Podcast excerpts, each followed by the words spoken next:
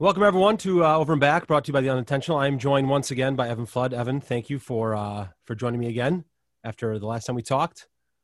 Appreciate it greatly. How you doing? Pretty good. How about you? I'm all right. I'm all right. Sunday night, so the weekend's winding down. One thing we forgot to do last week that I wanted to do, I always kind of forget to do, is just so people know how to follow you. I'm assuming if they're listening, they probably know, but just kind of social media handles, accounts, Instagram, Twitter. What are your handles and stuff? Yeah, my Twitter is Evan_Flood, and then the Prep Hoops account, I believe, is PrepHoops_WI, if I'm not mistaken. Okay, those are the best two. And you have Instagram, but I don't use it all that much. Okay, good deal. We just talked real quick before. Obviously, say the weekend's winding down, so. What was your weekend like? You were down at Center Court, right? Yeah, I went to the NBT event, final one of the summer. A couple good Milwaukee teams there. A lot of mix of guys playing with different teams. So Sunday was pretty eventful. Once you got to the semifinals of the 15, 16, and 17U competition started to wrap up a little bit. It was a good watch. Okay. So I want to say thanks to Movement Hoops contacted me on Twitter after our last podcast and just said, thanks for shouting us out. Did you see that they posted a little bit of a video of us on Instagram? No, I didn't see it. No. Okay. Yeah. So they just posted a little bit of us talking about him from the last pod. So I kind of talked to him over Twitter. So I know that they again had a team down there. I saw it. Last I saw was that both their teams were in the Final Four. Yeah. I didn't see how the 16s did. I think they lost in the championship game, if I'm not mistaken, but a lot of their guys were playing up. 2023 kids were playing up, and then the 17s won the title game over Milwaukee Storm, which is I believe they're playing under that name because of COVID, but it's Milwaukee Spartans. They had a couple guys from the Wisconsin Playmaker South team, like Najashi Tolfree, Ricky Bradley, those guys. So okay. It was kind of a mix of those two teams they played against. Okay. Was Foster was there, right? Did Foster come up and play? Okay. No Cobbs though? Nope. Foster and Shanti Clay were there, and then the rest were Wisconsin guys, I believe. Okay. Anyone? Not that they're not Wisconsin guys. Right. Anyone stand out? I mean, just kind of look really, really good. Whether we know they're good. I mean, did Foster look amazing as usual or no? Yeah. I mean, he didn't play a large chunk of the second half. I don't know if he got hurt or what, but he started on the bench and kind of came back in with like 10 minutes remaining. He was up and down. He had a tough matchup with Tolfree. I thought did a really nice job on him. But when Foster wanted to, and was really set on getting to the basket, there wasn't anything anybody could do to stop him. Jumper wasn't falling a ton, but I thought Shanti Clay was the guy that really helped push Movement Hoops over the top. Just a deadly sharp shooter within the gym range, really quick trigger guard. He's also at Hillcrest Prep with Foster. He used to go to Milwaukee, Washington. But he's looked good. Trey Valeriano, one of the most improved players in that class. I think he finished with 18. Clay at 31. Valeriano did some things, kind of a similar guard, a little bit bigger though, a little better, getting to the hoop and kind of has that in-between game. So they had a couple guys that really played well in the second half because they were down by double digits early and, they kind of poured it on in the second half to run away with it. Have either of those guys committed anywhere at all yet or no? They haven't, have they? I don't think Clay has. Valeriano hasn't either. I know he just picked up an offer from Cleveland State. We'll see, if more are coming for him or if he's a guy that maybe, takes his talents to JUCO or prep and, see if he can expand his recruitment, a little more and get his name out there. Obviously kind of a tough year for a kid like him who was virtually, unknown, after last season and is now starting to come on. But unfortunately, college coaches aren't in the gym able to watch him and really find out, what he's about. So that could be a good move for him. You couldn't live stream that event, could you? This past weekend? I don't know. I don't think it was. Okay, I don't either. But they were stopping people from doing it. I doubt. But yeah. Right. Yeah. And Foster hasn't committed anywhere yet, has he? No, and I think he's also looking at some other routes beyond college. as well. So I don't think it's a sure thing that he necessarily goes to college next year. Are we talking like Australia, stuff like that? What I don't want to speculate because I haven't followed it. The last article I read, I know, he was not for sure going to college, but I haven't followed him all that closely since he left Wisconsin. Okay. Dude, I don't know this. Who runs Movement Hoops, by the way? I'm assuming you know. And I guess my next question would follow. It's Jake Nelson and Isaac Dennis. Okay, Isaac Dennis. Okay, I know the name Isaac Dennis. I just don't know if that was – okay. That was my question. Like I mentioned, I think, they kind of took over the Dane County Warriors, started with them. It's a bunch of different guys now, but, that's kind of where they start. So I don't know if Dane County Warriors still have anything to do with it or if it's, just in their hands or not. I don't know. But, those are the guys showing up at everything, coaching the teams and, running all the social media stuff from what I can tell. Okay. Well, I'll expect a message from them. They can tell me who's running what then, I suppose. So – all right. Well, we brought you, but you came back, which I appreciate again, to talk about, because you just released the 2022 rankings on Friday, I believe it was, right? Yeah, something like that. Okay. And you didn't tweet it out. So I'm not sure how many people listening to this, or you didn't tweet it out, right? No. Okay. It's funny. It's funny because like I messaged you and I said, it's probably not going to matter because people are going to check no matter what, whatever. And I think Friday morning I got a text right away and from Owen, and Owen told me what he was. Oh, okay. So I'm like, all right, well, people are going to find out quick enough, soon enough that the rankings are out there, obviously. So it kind of snowballs from there. So you released them Friday. It's Sunday night. We're talking right now. So we said we bring you back and we talk about the rankings and kind of get more in depth, I guess, maybe what everything goes into it. What I want to lead with, which is something we talked about last time, and maybe you've got more information on it now. But let's discuss Logan Landers here. And if he belongs in 2022, what's going on or what are we doing? Or maybe we still don't even know. Yeah. I mean, they keep using the term reclassifying, and I think you can do, I don't know if it matters. I don't know if there's a right or wrong right now, because sure. On one hand you say, well, he's still graduating high school in 2021. On the other hand, you could say he's not going to college till 2022. So, at the end of the day, he's going to be out of the rankings once he goes to prep school anyway. So I just moved him to 2022. That's what he wants to be recruited as. So even though he is graduating high school, he'll be a senior at Cedarburg and announced as such, throughout the year. I figured just move him to 2022 since, that's the plan to be recruited that way. And then, when next season, not this coming season, but the season after that rolls around, he won't be in the rankings anyway. So, because he'll be at a prep school, presumably out of Wisconsin. So, won't have any effect at the end of the day. And like I said, he wants to be recruited as a 2022 prospect from everything I'm told. So, why not throw him in there? And, I think helps his stock too, moved up, a good 5 or 6 spots in the rankings anyway, by moving him to 2022. So, I figured it was better to leave him there. And, if it ended up being wrong, I guess I can always move him back to 2021. But you keep using the word reclassifying to describe him, so that means you've changed classes. Yeah, right. So, and I'm talking to my oldest son about it, and he's like, Dad, he's 2022. And I'm like, yeah, but he's not like right. He's going to prep school. So what's weird about it is typically this happens after they graduate, right? Like Keaton Ferris was the perfect example, right? He graduates high school. He's going to wherever in Minnesota somewhere. And then he says he's going to prep school instead. So it's kind of the same thing, but it's a timing thing. So I guess my next question would be, when he's playing this year at Cedarburg, are they announcing him as a junior or is he a senior? No, they'll have to announce him as a senior. It's his 4th year in high school. And that's where the confusion kind of comes in, because if you're going to use the term reclassifying, you have to move classes, but right. In reality, he's not really moving classes. He's still graduating in 2021. So, it's like I said, I don't know if there's a right or wrong way to do it, other than, I just went with, he wants to be a 2022 prospect. He's going to be recruited that way. He's not signing anywhere. And like you mentioned, usually you don't know they're going to prep school till after their senior season. Right. Perhaps. This kind of thing has never really come up with me.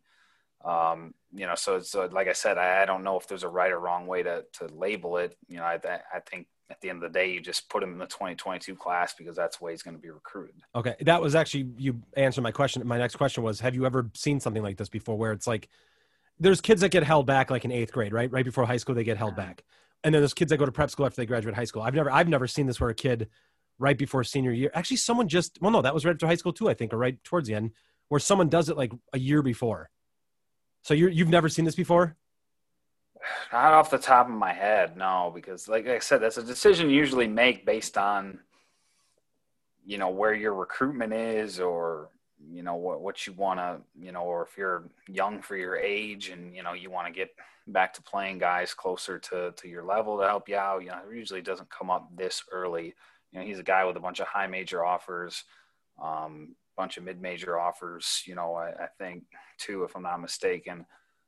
So it's kind of weird to see it come this early and, you know, already make that decision. But yeah, I can't really think of any player off the top of my head that's done it before their senior season has ever kicked off. Usually right. That's a decision made based on, okay, I don't know necessarily what I want to do for college, or I don't like my options. So, you know, take another year to figure it out or expand that offer list. So yeah, it's kind of a rare situation there. Okay. And I mean, you know, you mentioned like with getting back, you know, kids younger for the grade, it's at this point in everyone's so all over the board. I mean, there's kids that are, you know, going to be sophomores that are already have a driver's license. There's kids that are, you know, young for their age. There's so much behind the scenes that goes on with that. It's kind of ridiculous sometimes, but okay. So let's get back to the main list then. So obviously you had a base list, you know, months ago, whenever the last time you would have revised, I guess, 2022, when you got to revising this list, where do you, or how do you start changing? Do you just start at number one and be like, yep, he's no stone one, he's number two? Or do you just kind of go with kids that are popping up out of nowhere? What, how do you start it, or how do you get going on it? You know, I really try and figure out the top 10 first. And, you know, it's helpful when you get some of these individual matchups. My hope is that they kind of sort themselves out. So, you know, we had Jeff Brazio go against Leon Bond, you know, in Minnesota a couple weeks ago. And, you know, Brazio kind of made that statement, you know, hey, I'm still a guy to beat in this class. And, you know, I think, you know, that kind of sorted itself out.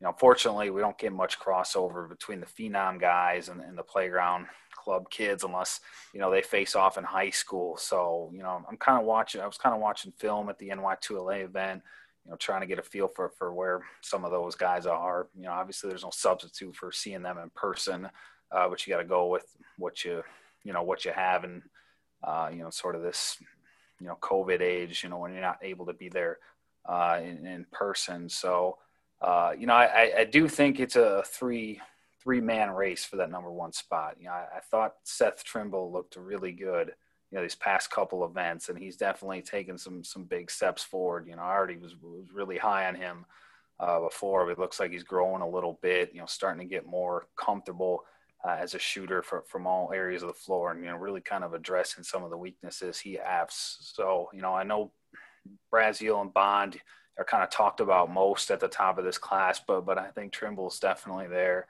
You know, Stephen Clay at 4, I wouldn't say I would kind of draw that line at 3, but I think Stephen's still a kid that, you know, could get into the top 2 as well, just because you talk about a 6'5" sniper with really long arms, athletic kid. You know, he kind of reminds me of Charles Matthews, who played at Michigan. You know, he's got that type of length, that type of shooting ability. You know, I wouldn't rule him out of a potential move either. But yeah, just kind of start with the top 10 and then go for that from there. You know, I usually kind of adjust them after each event based on what I see, just so, you know, because at the time it's fresh in my head versus trying to, you know, really look back on 3, 4, 5 events and, you know, try and label 100, 150 kids or whatever I got in there. So I kind of move things around after each event and, you know, come back to it, you know, when I'm ready to finalize it and see how it feels again, and then just kind of work my way down. Okay. I love Trimble. I don't think it would be surprised one bit if at the end of this year or the next year that he's by far the number one kid. Right. I know you have him listed at 5'11". I think he's probably 6'2" or 6'3" at this point. He's okay. Yeah. I mean, I saw him last, God, it's almost been a year, whatever. He's just so good with the ball. He protects the ball so well. He's just, I mean, he's good. I, yeah, he, he's, I love his game. I love how he plays. I think he could very well be number one. And again, I've seen Bond and I've seen Jeff. You know, have we figured out how to say Jeffrey's last name yet or no? I'm pretty sure it's Brazio. Okay. I gotta ask him, but yeah, you know, it's one of those things. I never have to say it. You know, yeah, right. Writing it, people right. He's all the time. Like I don't know. Like I know how to spell it. Yep.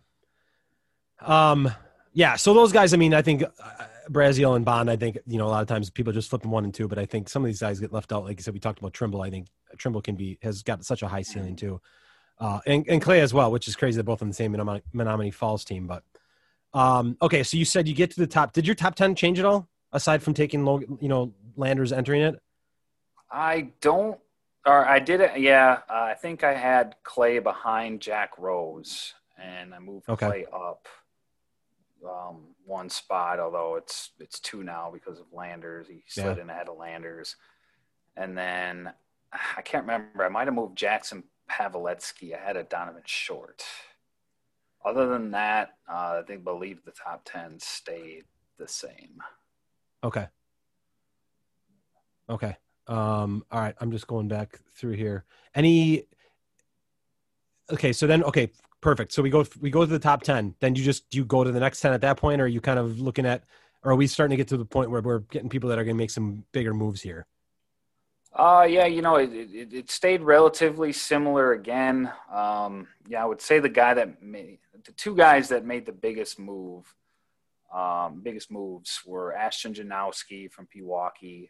You know, he was really good this summer. You know, he was two different players last year. I don't think a lot of people know about him yet, but you know, I went to his season opener against Menomonee Falls, where he went against Trimble and Stephen Clay, and you know, he won that matchup, and then he kind of got injured and was never the same player the rest of the year.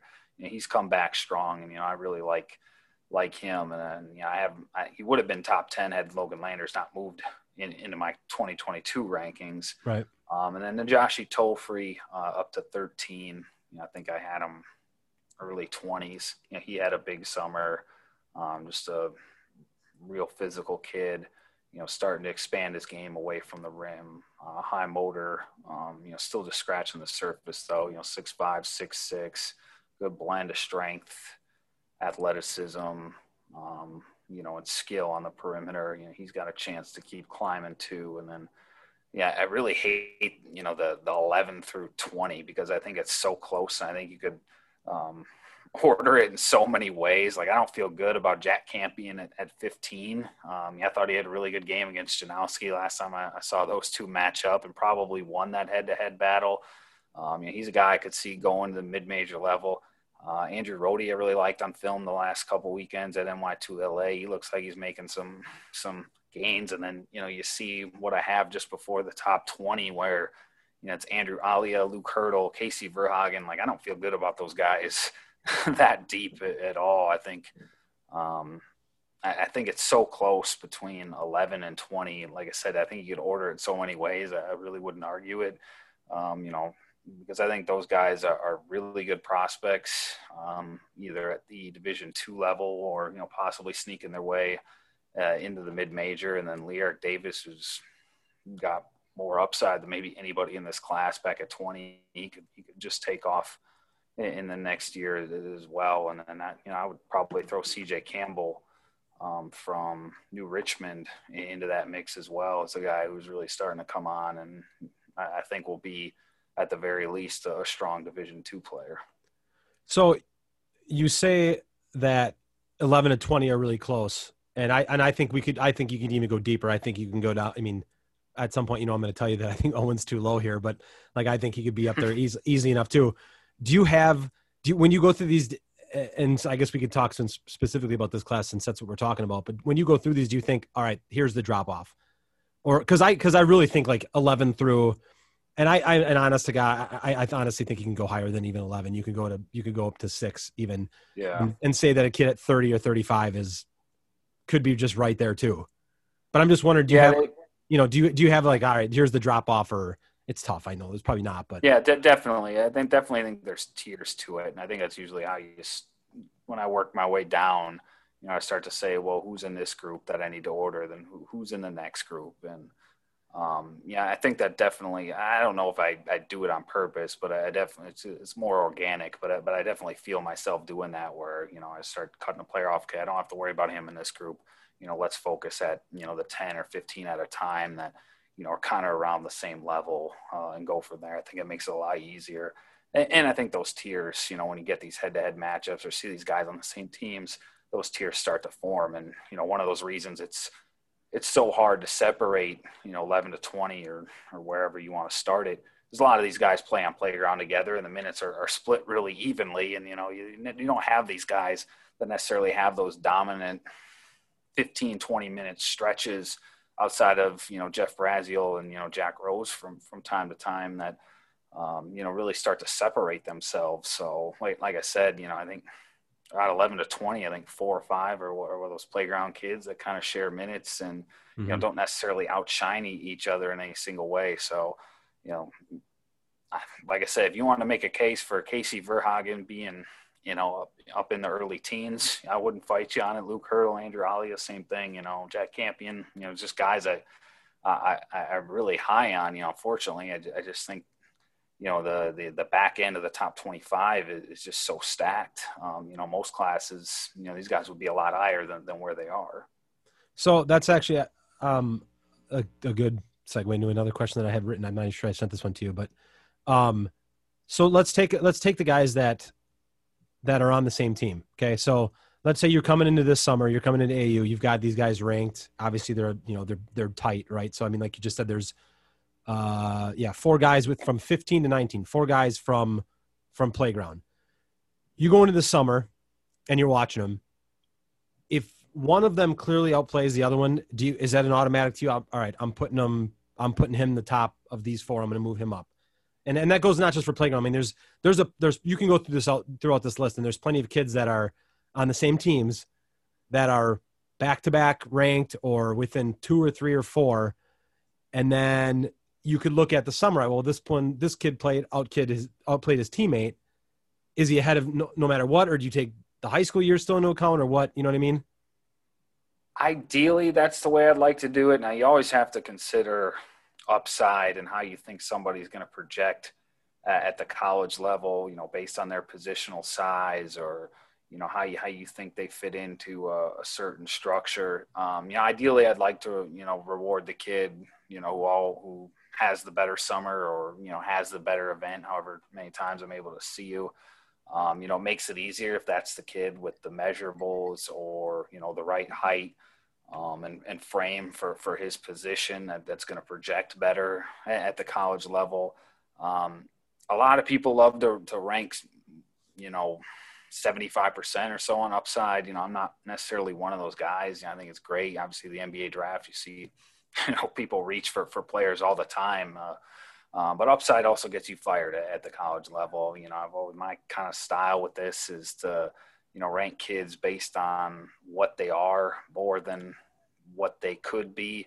I think,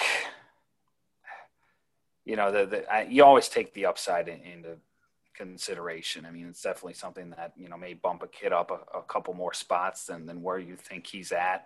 But at the end of the day, you know, I like to go with the guys who, you know, are maybe more proven commodities, you know, who I've seen do it time and time again, who are consistent and I know are safe bets at the college level versus, you know, maybe some guys that, you know, could pay off big 3, 4, 5 years from after they graduate. Okay. Because I was actually, there's part of me that wants to put you on the spot just to, you know, talk more specifically about this, but like we've got, if you go 39, 40, 41, Carter Thomas, 39, Tyler Borowski, 40, 41, Josiah Butler. All 3 of them playing the exact same team. Oh. Or Crusaders. Mm-hmm. So I didn't notice that. Yeah. So so then the next question is, all right, which 3 of those had the best summer? And then if it's close, then where do you go? You know what I mean? That's like when I look at this list, I look at that stuff because I've seen a lot of these same at the playground kids. I'd be like, all right, which 4 of those had the best summer? Where I would put the other one who had the best summer tops. You know what I mean? Yeah, I think you could say Josiah Butler had the best summer. Yeah. And that's another group. You know, I had I think it's really close. which is probably why, I mean, I didn't even realize I did it, but it's probably why I have them all in a row like that, because, you know, I am starting to split hairs with those three. I do think you say Josiah Butler had the best summer. Carter Thomas, you know, I would give him the edge just because I think he's the most well-rounded of the three right now, and a kid that's just starting to scratch the surface. Whereas, you know, you look at Josiah, obviously I think could still play his way even higher than where he is. You know, I just need to see more of him. You know, Carter, a guy I thought had a great defensive summer and really held his own against some good post prospects in the state. And then, you know, you look at the offensive end, show some signs of being able to space the floor, put it on the deck. You know, he's got a chance to be a pretty good mismatch problem. And then, you know, Tyler Borowski, kind of same deal with him. I think he just brings a lot of things that don't necessarily show up in the stat book. Outstanding floor general, dribble drive guard that just sees the floor really well, seems to make a lot of people better. But yeah, you know, those three, I think it's very close right now. And I think all three, you can make a case for all three of them being in the top 40. Fortunately, Josiah is probably the one I'm least familiar with, which is maybe why I kind of gave him the short end of the stick there. But, you know, he did also jump up, I think, 30-some spots. So he was one of the biggest risers in this class, but, you know, not a guy that I'm, you know, all that familiar with yet. You know, I've seen Carter and Tyler a lot more, which is, you know, maybe why I was a little more comfortable going with them. Yeah. And I don't want to make this another Josiah Butler and Owen Polakowski podcast, but we'll just segue into Owen Polakowski, because Josiah was probably your second biggest riser, and I'm assuming Owen was your first biggest riser.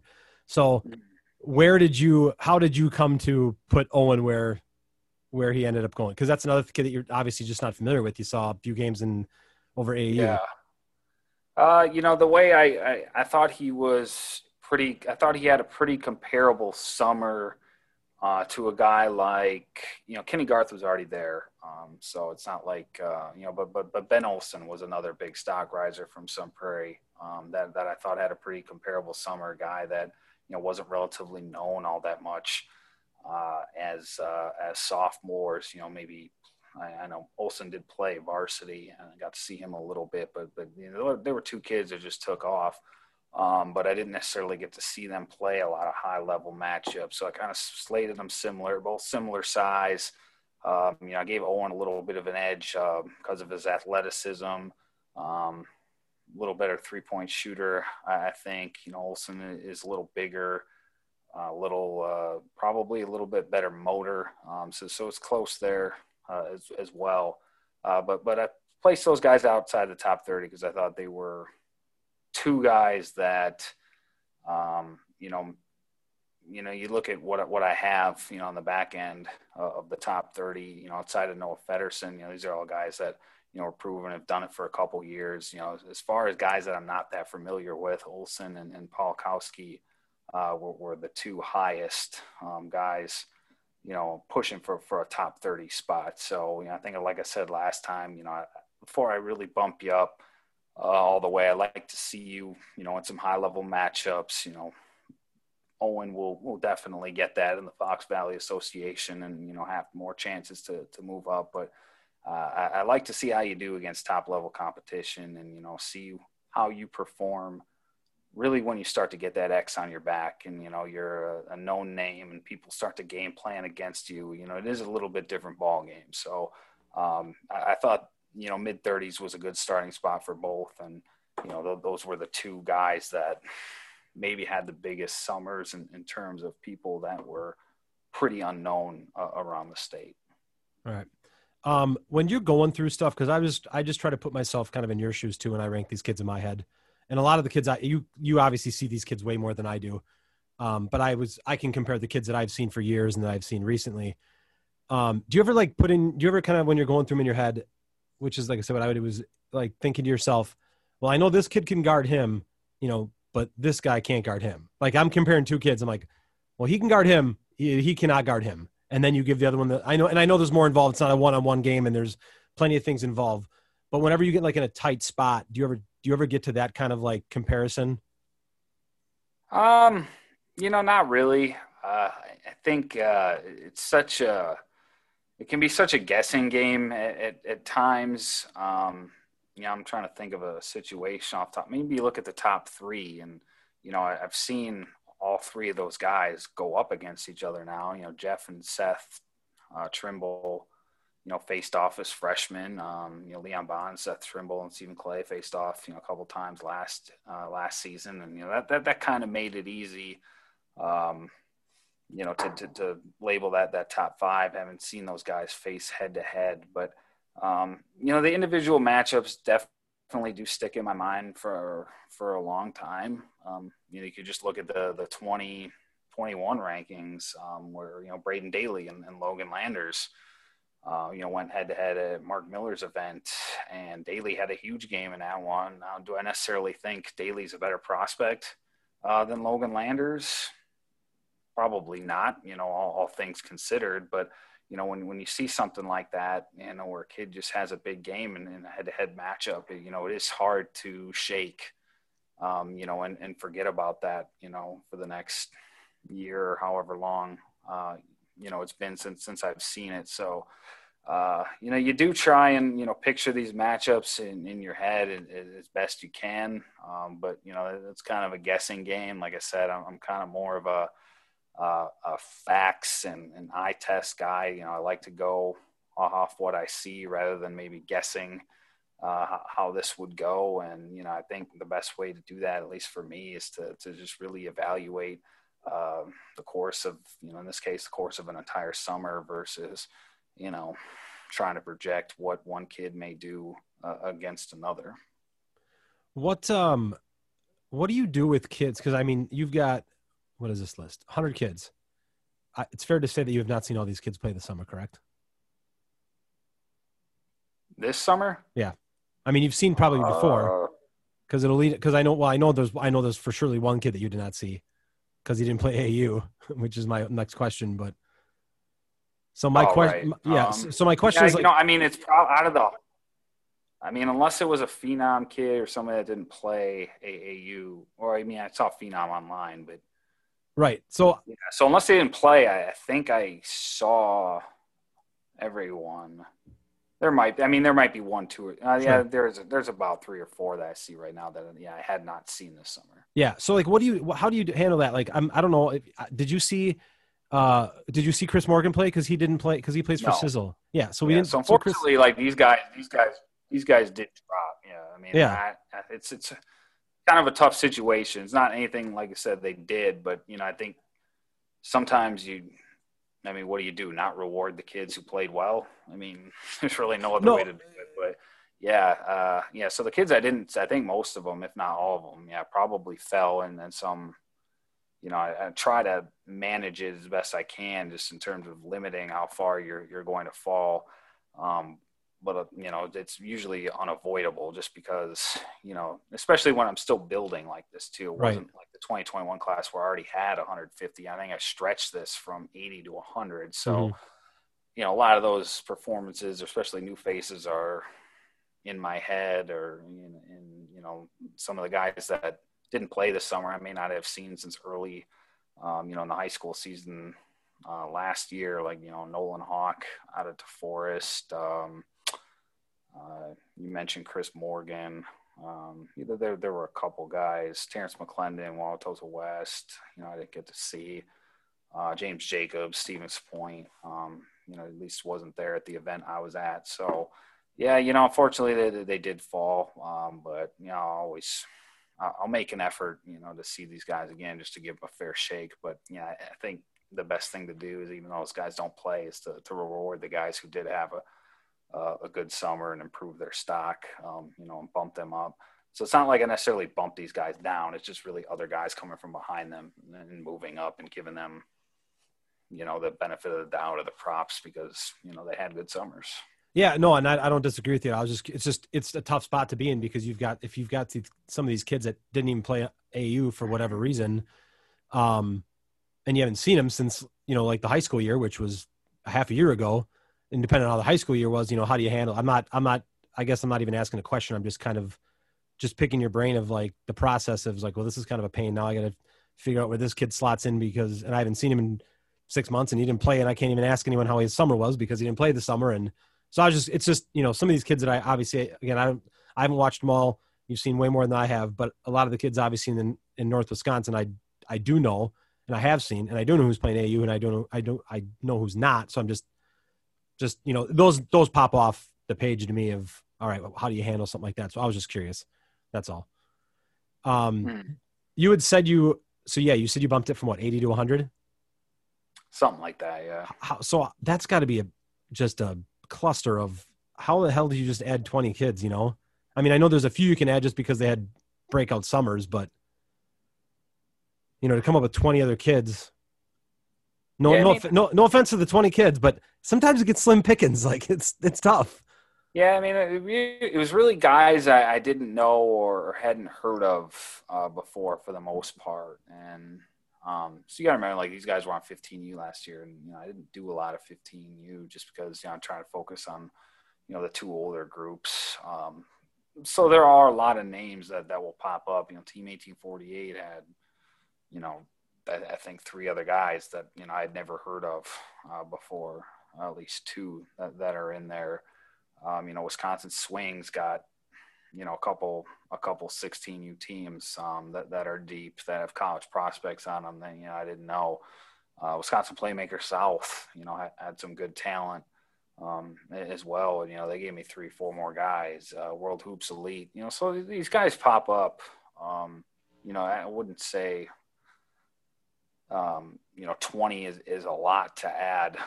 You know, I'll add a lot more at the 15U level here. I think I'm, you know, getting up to 75. You know, I started this summer at 25 or 30, if I'm not mistaken. So, and these guys tend to kind of, you know, make it easier than maybe it seems. And, you know, I also, after the season, asked for everyone's film to kind of drop it in on Twitter. For guys who, you know, I've never seen or, you know, I might be sleeping on or haven't heard of. Mm-hmm. And so I put those guys into a watch list too. You know, and if I get the chance to see them, you know, there's certainly got it penciled in as somebody I need to see, you know, if not, and I really like the film, you know, I'll throw you in there as well and do my best to, you know, rank you accurately. Have you ever come across, someone who, and this could go for, I guess, it'd probably be mostly, I guess, juniors or seniors, not specifically to 22 and 21, but just in general, since you've been doing this for years, where a kid plays really, really well in AAU. He's got good summer, you know, he plays good in the summer, but for whatever reason does not play like many minutes for his high school team. You see a lot of kids like that. And if so, how do you, like, you know, like what's your kind of train of thought on that? And as far as ranking, if you rank them or just in general. Usually I care a lot more about what you do in AAU. Obviously the talent, you know, you're playing with and generally the talent you're going against is better. And I think you just get a more organic brand of basketball for the most part. In high school, if you're facing a good coach and he wants to shut you down, he's going to shut you down. And so, you know, I do adjust rankings slightly, you know, in high school season, but it's more, you know, kids outside the top 50 who generally I'm not as familiar with. You know, I would say they have a chance to make a bigger impression. But, you know, Grant Assman's a kid that comes to mind, you know, from Kimberly. You know, I was watching him as a freshman and, you know, even a sophomore, and you know, I saw him play really well in some high level events. And then, you know, I've been at a handful of Kimberly games the past couple of years, and you know, the impact isn't quite the same. Obviously, you know, it can depend on the dynamics of your team. It can depend on the system. It can depend on your teammates. Obviously he's got a lot of college players on his team. And maybe necessarily wasn't the focal point, but he was always a guy that, I'm assuming had higher than everybody else because I had seen him perform really well, you know, at the Speece Run and Slam and Fort Wayne, and you know, and some of the bigger NY2LA events. So I was familiar with what he could do, and you know, even though that production didn't necessarily translate to his high school team, you know, it never really bothered me, just because you know I knew what he was capable of while playing, you know, in some higher level stuff. Okay. Yeah, that makes sense. I totally get what you're saying.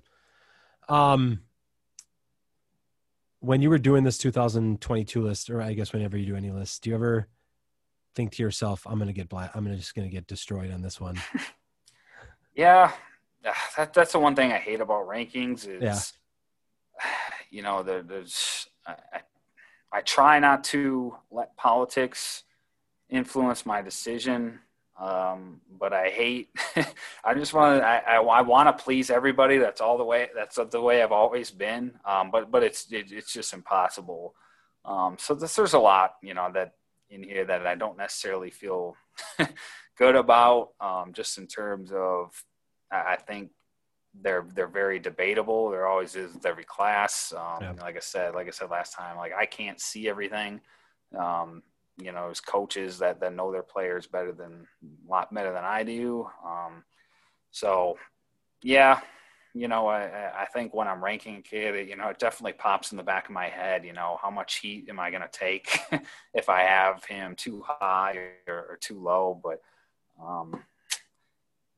at the end of the day, you know, you can't please everybody. So yeah, I think you got to kind of push that aside the best you can and, you know, just go with, you know, what your gut or what your head tells you to do. You don't have to give me the name of any of these kids, but on this list, did you do that? Did you do that with this list? Did you think to yourself, nah, I'm going to hear something aside from me telling you about Owen, but that's it. Yeah.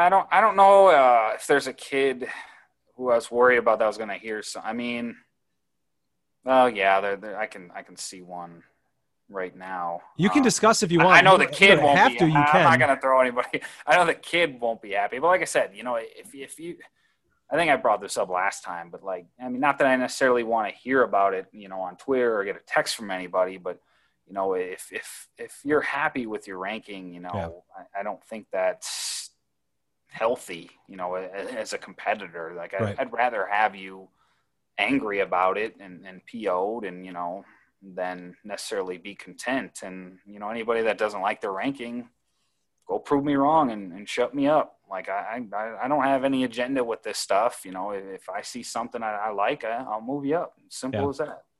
Have you gotten any comments since Friday on the list at all or no? I haven't, but I haven't tweeted it. So. Yeah. So who knows? And you can't, and you have your messages turned off unless you follow that person. So they can't direct message you either. Right. Correct.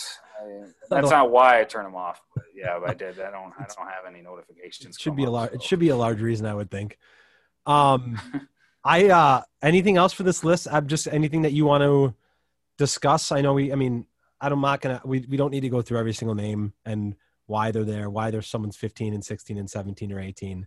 I'm just trying to give a little bit of insight to people that do want to know. And I, like you said, you like to be transparent with rankings and things like that, just to kind of, you know, what you're thinking, but anything that you're thinking that you just kind of wanted to just not explain even, but just, like I said, be transparent. I think I touched on it. I think the part where people, you know, may have the most, or there might be the most debate or criticism would be that 10 through 21 range. And, you know, I think that was probably the biggest thing I wanted to air out. Like, listen, you know, you could be 21. Like CJ Campbell, I could see you at 10. Yeah. And I really wouldn't argue it a ton if somebody had him up there. So that goes through all the guys in the range. You know, I just think it's so close and you could order it so many different ways. You know, it's a really deep class this year. You know, with a lot of guys kind of sitting right on that, right in between being a mid-major and a really good D2. Yeah, I mean, you can look at a lot of these kids in the 30s and 40s, and you've seen games out of them that are like, well, that's one of the best games. They've had games better than the kids in the top 15. Yeah. So it's just, it's kind of like when you catch them, you know, what weekend you catch them on or what game you catch them on, I guess, if you see them in a good spot or not. But yeah, I agree. I mean, I've seen so many of these kids for the last 5, 6, 7 years. So I know a lot of them, what they're capable of, and kids grow and kids don't grow and things, kids fall off and stuff like that. But yeah, I mean, it's amazing how close even, and like you know, you've said 10 to 21, I would even go 10 to 40, even you could even go past that. It's just, it's what day of the week it is. You never know what you catch them on, but it's crazy how tight it is in certain spots. But so you said you were putting together the 2023 list. Yeah, I'm going to start that probably this week. I don't know if I'll finish, but I got a lot of new names. I got to get in there. What do you think as far as if we go – let's go 2000 – maybe 2020 is not a great list because it's got Jalen Johnson and some, you know, top – well, I guess 2020 was pretty good too. But, like, as you look at, like, 2020, let's just go back a few years and then into 2023 because that's basically what you're up to. What class do you feel like is there like one that, you know, this class was by far the way better than these other classes? Because people like to start comparing, right? Like, people I've already heard people comparing, oh, 2023 is better than 2022, and I'm like, that's not happening, not even close. But all opinion and, you know, kind of how you're, is the top three, is it the top 50, whatever. But is there a class that's was head and shoulders above everyone? I mean, how are we breaking it down? I mean, in terms of, you know, the most. Well, that's the question, right? Yeah, because you could say, well, five kids got the deepest top 50, or you know, best at the top. I don't. There's so many different ways you could break it down. You know, obviously, I think in terms of high major potential, I think 2021 might be the best. 2023. It's still early. Yeah, it's so early. You don't know. I mean, these guys tend to make their biggest jump. It tends to become pretty obvious right after sophomore year or during sophomore year. Right. So, you know, they tend to make the most jumps in their body. So it's tough to really throw them into the conversation yet. In terms of guys who, you know, or let's just say Division I level, you know, who's going to have the best impact? You know, obviously you got Patrick Baldwin Jr., and you compare that with the 2020 class, and you could say him and Jalen Johnson cancel each other out. Well, then you go down, you know, David Joplin, Johnny Davis, probably give the edge to Davis there though. But then you start going to 3, 4, 5, 6, 7, 8, in 2021. And you got James Graham going to Maryland, Tyrese Hunter going to Iowa State, you know, Cade Myers is a steal for UW Green Bay. You know, Brandon Podzinski's got high major offers. Cam Pelezi, I think, is a really good mid-major. I think, you know, he's on par with, like, you know, Marcus Domask or Dalton Banks from the 2020 class, a kid that's just going to walk in there and, you know, play right away from day one and make a big impact. And then you got Kobe Johnson, who may end up going high major too. So that's 9 guys. And you compare that to 2020. Let's see. So Carter Gilmore in there is a walk-on. He's got a chance to make an impact at Wisconsin. You know, it's close. Yeah. I think 2021, I would give it a little more depth. You know, you look at the back end of the Division I guys, Jacob Ognosevich, Taryn Thompson, who I really like, you know, Jordan Davis at Wisconsin. So I think – I would give the edge to 2021, you know, especially when you start saying, you know, who's got pros. Well, you're really probably only looking at one each. And I think Jalen Johnson might be a better college player, but Patrick Baldwin Jr. in terms of a pro, I think definitely has the edge there as, you know, kind of being possibly the second coming of Klay Thompson based on, you know, the way he looks. I wouldn't count 2022 either, but I think, you know, the top just doesn't have. They don't have a Baldwin, you know, or a Jalen, one or two guys that are going to be stars. You know, they're all kind of questionable, you know, inside that top 5. But yeah, in terms of top 50, I don't know if I've looked into it, you know, that deep yet in terms of who's got the deepest class. But at the top, I'd give 2021 a slight edge over 2020. All right. Let's transition. You brought up both those guys, the Davis twins. You mentioned this last time, and I've always thought this, and I don't think it's much. I think everyone probably thinks it, right? Was the sealer of getting Johnny Davis, giving Jordan Davis the offer as well? I think that sealed it. Whether or not it would have happened anyway, I don't know. Based on his current offer list, Wisconsin, I'm 99% sure would have gotten Johnny. The question is, you know, did you want to risk that going into the final eval period in July? And it makes sense. It's not really a Greg Gard or a Wisconsin move to do something like that. You remember they didn't do it with the Ellensons. didn't do it with the Housers, you know, didn't play that game. Didn't get them again. And they lost. So I don't know if that factored into the back of the mind too, but you also got to remember they had so many scholarships left over. They thought they were getting the Hauser brothers transferred from Marquette. So they kind of stopped recruiting in other classes, and they had so many scholarships available. And you look at it, well, Jordan's too good to be walking on. You know, you don't usually get that type of player to walk on. So he was going to be on scholarship anyway. Why not just jump the gun and make sure you get Johnny? Because there was a lot of pressure, you know, on them to get that done. Yeah. Obviously, in-state recruiting for a variety of reasons hadn't been good to Wisconsin to that point. This was the guy that was not only right in their wheelhouse, not only – from the same high school that produced Kobe King, played for the same AAU program and Playground Club that's, you know, really been good to the Badgers and sent them a lot of players. But he's also a game changer, you know, for the Badgers too. They're not used to this type of athleticism from the guard spot. So, you know, he was right in their wheelhouse in terms of the level of prospect he was. And he also upgrades them greatly. So there's a lot of pressure to get that done. So I think, you know, there's a peace of mind element too, to just say, hey, we want them both anyway. We've got extra scholarships available. Why risk it? When Kobe left Wisconsin, do you know if that was an immediate conversation? Obviously, that they were trying to wrangle the whole Johnny and Jordan thing, just making sure everything was okay. I'm assuming so. They did. I don't know if they had a ton to be worried about. I know golf. I think the whole staff, you know, right after it happened, drove to La Crosse and met with the family, and you know, just kind of made sure everything was all right. I don't know if that's something they had to do, but it certainly. I know talking to Mark Davis, their father, left a big impression on them, and you know, if there were any doubts, you know, all those were definitely erased by the conversation that they had. I don't know if they necessarily agreed with, you know, what Kobe was doing either. I know there's a lot going behind the scenes with him, but, you know, they saw him, you know, start to kind of be a big name, you know, in the Big Ten. He was starting, you know, they were running sets for Kobe that they never run. I mean, you go look at that Penn State game. I mean, they were isolating him 1-4 low and just kind of letting him go to work. Like, that's not Wisconsin basketball. Yeah.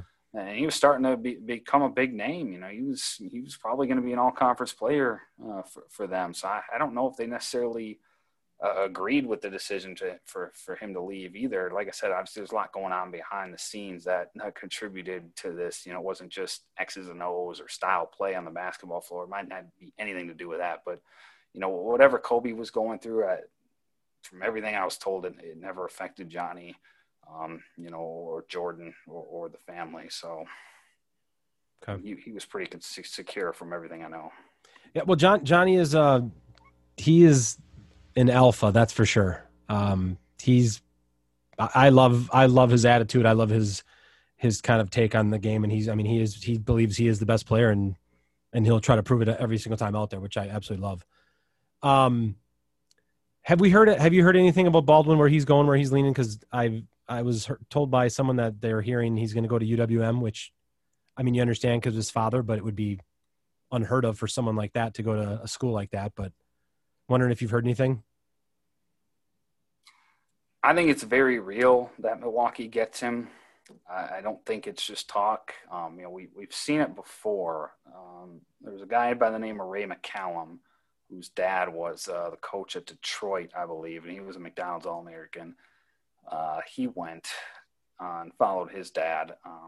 If you haven't heard of him, obviously it didn't go that well because I haven't heard of him since he went there. So I don't know if that has any impact on them, but you know, I think Patrick's a different level of player than Ray McCallum was, but I do think it's very real that he goes to Milwaukee. I do think what he's got away right now is whether or not his dad's going to be there. I think that's the concern is, you know, do I want to commit or even sign? And, you know, my dad takes a different job and then I'm SOL. So I could see kind of a waiting game there. You know, if it's not Milwaukee, I would assume it's Duke. You know, yeah, that would be my guess too. Those two are in the best spot. The other side hasn't come from Patrick or anybody close to him. So, you know, keep that in mind, but this is talk around, you know, people I know and, you know, what they say, but I do think the Milwaukee thing is very real. And I wouldn't be surprised if, you know, they get a package deal with him and Ben now, you know, those two are very close, and now is a top priority for the Panthers too. Yeah. I mean, you would hope that Patrick wouldn't commit to Milwaukee if his dad's going to be leaving. Obviously, yeah. His dad was obviously let him know that something else is in the pipeline, but I just, well, you never know what could happen. I mean, they got a whole season to play. Yeah. True. You never know what could happen. I think that's the concern. Yeah. If you were to do that. Sure. Okay. Anything else here lately in the last week or so about offers or interest? I have one for you if you want to just put it in your little bank. You have a kid. It's 2021 kid. He's a Kimberly kid. You have him ranked 106, I think, right now. Jackson Dudek. Okay. I was told today that Drake is interested. Not Drake the rapper from Toronto, but Drake the school is interested in Jackson Dudek. Likes his game. So. Okay. Just to let you know. You can put it in your little list. And I got him way too low. Right. Yeah. So yeah, that came from a reliable source, someone I trust who told me that. So that actually talked to someone from Drake. So, although I will say this, Drake has not directly contacted the Dudex, but it just was a one-off conversation that they're interested in him. So I just thought I would let you know. All right. Other than that, I don't have a whole lot. I don't have much. We went through the rankings. What do we got? Is AU season basically done now? And any more tournaments coming? Is it done? Center Court got anything? I think so. I think NY2LA has some. Well, they canceled this last. They were supposed to play this weekend. They canceled it. They didn't have enough interest to play. I don't know. That's what I was told. I thought they had something in Indiana. Oh, well, I guess that's maybe. I'm thinking more around here, but I know Baylor. Baylor Youth is running something. I think it's Hammond, Indiana, which is right on the border. Okay. With Illinois. I think they're running something too. I don't know if any Wisconsin teams are going. Okay. And then what? I know you've got a couple things that you want to probably pub. I know you do on Twitter, and I'm giving you the time to do it now. That are coming up in October here and up in Appleton. Yeah. So we got the Prep Hoops Top 250 Showcase is coming to Appleton this year. I'm trying to think. Well, let me stop you there. So Champion Center shut down their tournaments. Are you, I'm assuming, expecting that mask stuff's going to be lifted for them, at least for the. Yeah. I mean, I don't have anything to do with the organization or, you know, the logistics, but yeah, no, I mean, the mask mandate ends into September. Oh, that's right. Yeah. Yeah. Well, who knows? I would assume if nothing happens. Yeah. Yeah. Otherwise, you know, we can move it. I guess, I don't know. I know we had it in Verona last year, but that's Dane County, so that wouldn't happen if there's a mask mandate. But, right. You know, as far as I know, it's supposed to end at the end of September. Yep, so that's right. I totally forgot about that. Yeah, it's good. We had a couple guys walk out with scholarship offers last year. Grant Asman, Carson Smith's going to Northern Michigan. I think there were a couple others that earned some after the event, but. You know, we had a pretty loaded event last year. You know, a lot of the big chunk of the top 50, you know, and a lot of guys I had never heard of came and played well. It was a good chance to get their name ranked. And I'm assuming we'll have college coaches there. Again, I'm not in charge of the organization, but, you know, when we run these, that's what we run them for, is get the D2 right. and D3 coaches in there so they can see you guys live. And I'm sure they'll be – itching to get in the gym since they've been kind of shut out from a lot of events, at least in Wisconsin. But if not, you know, it is streamed on Baller TV again. So it's usually a high level day for, you know, not only guys, you know, in the top 25 to kind of compete against each other. But like I said, you know, I had a lot of names that, you know, I never heard of, came out and played really well. And you know, some guys that I have in the top 50 in the 2021 class right now that kind of put themselves on the map, you know, certainly earned some new college interest. And then, yeah, for the first year ever, also at Appleton, we're running a fall league in October. It'll run 4 weekends on Friday nights. Haven't seen who's registered for that one yet, but I guess a lot of Fox Valley guys would be interested. Certainly not a far drive for people to come up from, you know, the Milwaukee area or North Shore area too, if they want to play. But, you know, it's open to anybody across the state.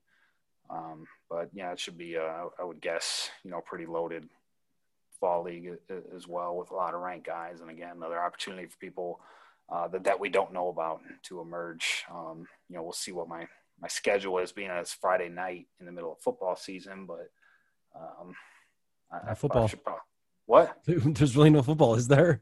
Yeah, some people are starting in September. A lot of people. I can't – how many – but there's not a lot of teams that are still playing football. I know everything up here got switched to spring. I think – well, down here I think it's different. Yeah, okay. I think at least Milwaukee. I know a lot of schools are going in September now. That fall league. So I read a little bit about it. So it said that there's AAU coaches that are coaching the teams and high school coaches. So do you like anticipate high school coaches or high school teams actually just putting their whole team in there and just having their team run in it? I would assume we're not doing it that way. I mean, again, I haven't talked to anybody about the organization of it. Okay. I'm not going to be hands-on in terms of how it's going to run, but I would guess we just break up into random teams. I don't think it's anything like, you know, don't quote me on it, but because you can ask to play with teammates and stuff like that. It says on there. Okay, yeah. Then I would guess it's just going to be random, unless you know you request to play with so and so, or we're breaking it up. I mean, at least. I would make sense. That's the way I would imagine. I don't think we're inserting like high school teams and. That's what you wouldn't. I mean, you just wonder. Breaking it up, but again, don't quote me on that. Yeah. Okay. I wasn't sure if you had much more insight. Okay. So, anyways, both those things you can find. I believe you tweeted both those out to register for. You can find on the prephoops.com. I'm assuming too, as far as top 250 Expo, and then the Fall Exclusive League, both in October. Correct. Yes. Okay. So go to Evan's Twitter page. Those are, I'm assuming you'll tweet them out again this week probably, but you can scroll through and find it. That's all I have for, I was actually going to ask you this. Do you like the NBA or no at all or no? I like the playoffs. Okay. So are you watching the NBA now since it's back in? A little, I don't know. It's hard to get into it. I don't know if it's just the no fans thing or just because they took so much time off and now here we are again. And I don't know. I watch a little bit. But yeah, I'm not really a casual or more of a casual NBA fan, not necessarily a hardcore. I'm only going to watch my team, which in this case is the Lakers. Ooh. Well, only I'm a LeBron guy, so wherever he goes, I go. But my team is the Timberwolves, and they're never good, so I don't really watch much NBA. Just when LeBron gets in the playoffs, I like to follow him. Are you a LeBron over Jordan guy? We're not going to open that entire can tonight, yes, but I just am curious. Yes, but I don't. I am too. I'm not going to shove it down I think it depends on what you value. I've always believed that. Like, if you like Jordan, it's because you value the ability. I think at the end of the day, what's most important in the game? Winning and the ability to put the ball in the hole. Now, nobody did that better than Michael Jordan. Like, if you need a buck, I don't care if you're the biggest LeBron fan in the world. If you need one basket, that's the guy you pick. And so from that perspective, obviously, you know, having 6 titles, I don't necessarily care for the 6 for 6, 3 for 6 debate because it's stupid because you ignore all the years he didn't make it to the finals. Like, right. Should LeBron have not dragged those sorry Cavs teams there right. And bettered his record? But I think the other way to look at it is all the things you can do as a basketball player at an elite level. And we've never seen anything like LeBron in terms of a guy. I mean, he's in year 17 and he just decided he wanted to be the best point guard in the league all of a sudden and then league leading assists. You know, he's A+ facilitator, A+ scorer, A+ rebounder. Not nearly the same defender he was, but he can still guard all 5 positions. We've never seen a guy who can play all 5 and defend all 5. So in terms of everything he can do, I think it's hard to argue he's not the best basketball player. So I don't have a problem saying, you know, Michael Jordan's the greatest player and LeBron's the most valuable. And you also have to take into value is look at how he elevates his teams. I mean, Jordan didn't win anything until Pippen and Phil Jackson arrived, and he was getting pounded in the East. You know, LeBron took Drew Gooden to a finals and knocked off a dynasty on the way in the Pistons. So, and when LeBron leaves teams, they tank. They go from first to worst. And when Michael Jordan left the Bulls, they won 2 less games, and I think we're 1 game away from making it back to the finals, if I'm not mistaken, that year he left, with all those guys still in their prime. So I think that says something too. But yeah, I'm not a hardcore jam it down your throat, LeBron's better. I think you just did. I think you just lost a lot of listeners off of that take. Well, I have spent a lot of time. I've spent a lot of time thinking about it. But that's my. Good. I think it boils down to what you value. Yeah, I think it was very well put. I appreciate it greatly because I'm a LeBron over Jordan guy too. So all the people that I debate and argue with are going to listen to this and bitch and moan about it. So I appreciate it. So okay, do you have anything else? Otherwise, we're good here. I'm good. We'll talk. We'll end the recording here. We'll talk after a little bit, but. All right. Well, thanks for coming on. If you want to do, I'll open invite always to come on the pod. You want to make this a regular thing. We got a 2023 list coming up that we can also talk about it as well. Since it is in the opening kind of stages of it. So obviously you said you're extending a little bit for as far as how many players, but, again, you got an open forum here to talk about it. So, thanks again for coming on, everyone. This has been Over and Back, brought to you by The Unintentional.